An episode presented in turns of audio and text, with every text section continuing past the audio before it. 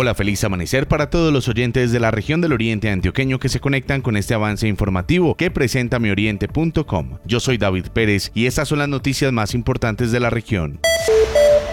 Debido a la compleja situación que se presenta en las instituciones de salud por la alta ocupación de sus servicios, los bancos de sangre se han desabastecido. Jorge Rivas, secretario de Familia, Salud e Inclusión Social de la Alcaldía de Río Negro. Invitamos a todos los habitantes del Oriente Antioqueño a donar sangre en nuestras instituciones de salud para salvar vidas. Debido a la alta complejidad de los pacientes que se están atendiendo se requieren derivados hemáticos para salvar vidas. Por eso los invitamos a todos. Es muy sencillo, acérquense a los bancos de sangre y allí estarán personas dispuestas a atenderlos para esta gran labor.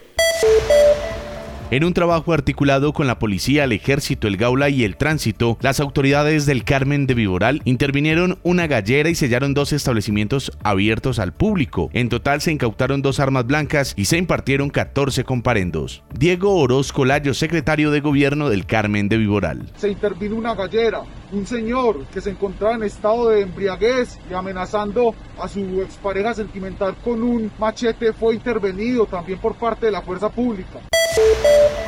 En Bogotá finalizó la Vuelta a Colombia que dejó como campeón a José Tito Hernández, ciclista oriundo del Carmen de Viboral. El deportista del Oriente Antioqueño mantuvo la diferencia sobre Alexander Gil de Marinilla, quien concluyó la competencia en el segundo lugar, mientras que Aristóbulo Cala completó el podio.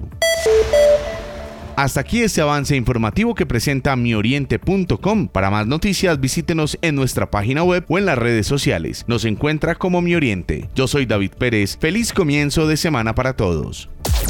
mioriente.com y la radio.